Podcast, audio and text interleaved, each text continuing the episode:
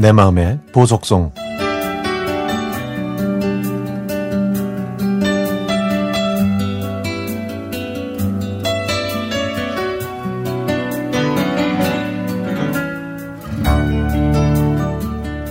저는 인천에서 학창 시절을 보냈는데요.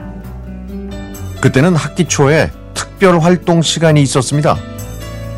이 특별 활동 시간은 일주일에 한 번 있었는데 축구, 탁구, 농구, 글짓기, 그림 그리기, 영어 회화 같은 다양한 활동들이 있었죠.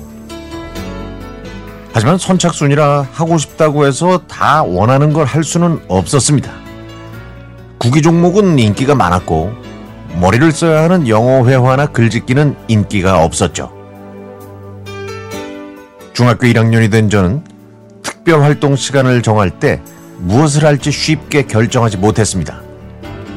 그래서 인기 있는 특별 활동은 지원자가 넘쳐서 모두 다 일찍 마감되고 말았죠.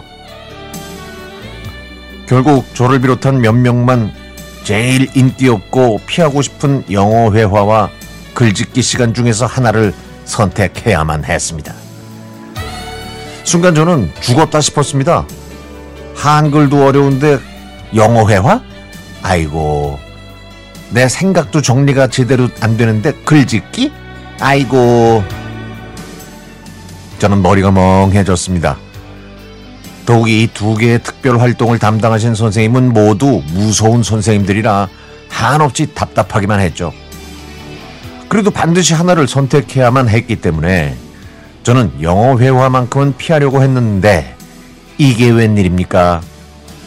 남은 학생들도 저와 같은 생각이었는지 모두 글짓기 쪽으로 몰렸던 겁니다. 그 모습을 본 선생님은 둘둘 짝을 지은 다음에 가위바위보를 해서 진 사람이 영어 회화 반으로 가라고 명령하셨죠. 역시 운명의 신은 저를 도와주지 않았습니다. 결국 저는 그렇게도 가기 싫었던 영어 회화 반으로 가게 된 것이죠. 그리고 드디어 특별 활동의 첫 시간. 설렘은 제로, 걱정과 공포로 가득 찬 마음을 진정시키고 영어 회화반으로 갔습니다. 그런데, 그런데 말입니다. 저희를 가르치시는 호랑이 영어 선생님이 아니라 젊고 예쁜 영어 교생 선생님이 들어오시는 게 아니겠어요?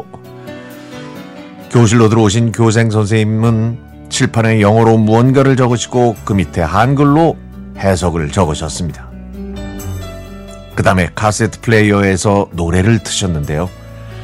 팝송을 거의 몰랐던 저는 그 노래를 처음 들어서 무척 생소했지만, 아, 얼마나 아름답고 편안했던지 저는 아직도 그 기억이 생생합니다. 가사 내용이 뭔지, 어떤 주제로 이런 곡을 만들었는지가 중요하지 않았습니다. 그냥 노래 자체가 좋았죠. 사실은 선생님이 더 좋았지만요. 아마 제가 예상했던 영어 회화 시간이 아니어서 그 노래가 더 좋게 들린 것 같기도 합니다.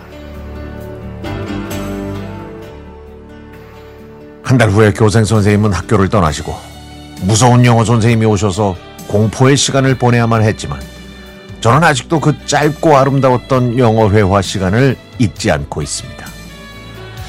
저에게 이 아름다운 추억을 선물해 주신 교생 선생님.